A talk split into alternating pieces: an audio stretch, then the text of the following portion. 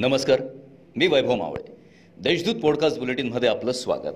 आज गुरुवार दोन जून दोन हजार बावीस. ऐकूयात जळगाव जिल्ह्याच्या ठळक घडामोडी. वाहतुकीचे नियम मोडणाऱ्यांवर आता वाहतूक शाखेतर्फे ऑनलाईन ई चलन पाठवून कारवाई केली जाते. परंतु ऑनलाईन चलन पाठवूनही अनेक जण हे चलन भरत नसल्याचा प्रकार उघडकीस आला आहे यात आमदारांच्या पत्नी उद्योजक व बडे थकबाकीदार असून त्यांच्याकडे हजारो रुपयांचे दंडाची रक्कम थकीत आहे. दरम्यान रक्कम न भरल्यास न्यायालयात खटला दाखल करणार असल्याचा इशाराच पोलीस अधीक्षक डॉक्टर प्रवीण मुंढे यांनी दिला आहे जमिनीची सुपीकता आणि मर्यादा पाहता उच्च कृषी तंत्रज्ञानाचा उपयोग करून स्मार्ट पद्धतीने शेती करणे भविष्यात खूप महत्त्वाचे ठरेल.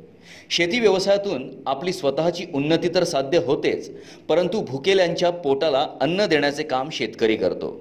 भविष्यात शेतीशिवाय सर्वांगीण प्रगती करणे केवळ अशक्य असल्याचा सूर फालीमधील विद्यार्थ्यांशी सुसंवाद साधताना शेतकऱ्यांमध्ये उमटला.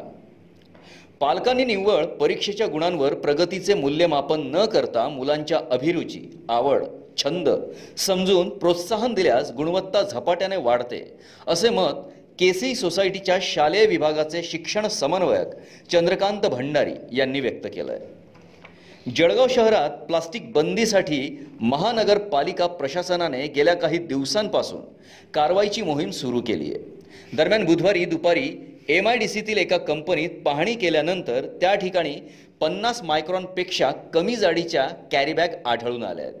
तसेच अन्य काही कागदपत्रे सादर न केल्याने संबंधित कंपनीला सील ठोकण्यात आलं आहे रावेर यावल व चोपडा तालुक्यातील अवकाळी पावसासह वादळी वाऱ्याच्या फटक्यामुळे सुमारे सातशे सहासष्ट हेक्टर जमिनीवरील पिकांचे नुकसान झाले.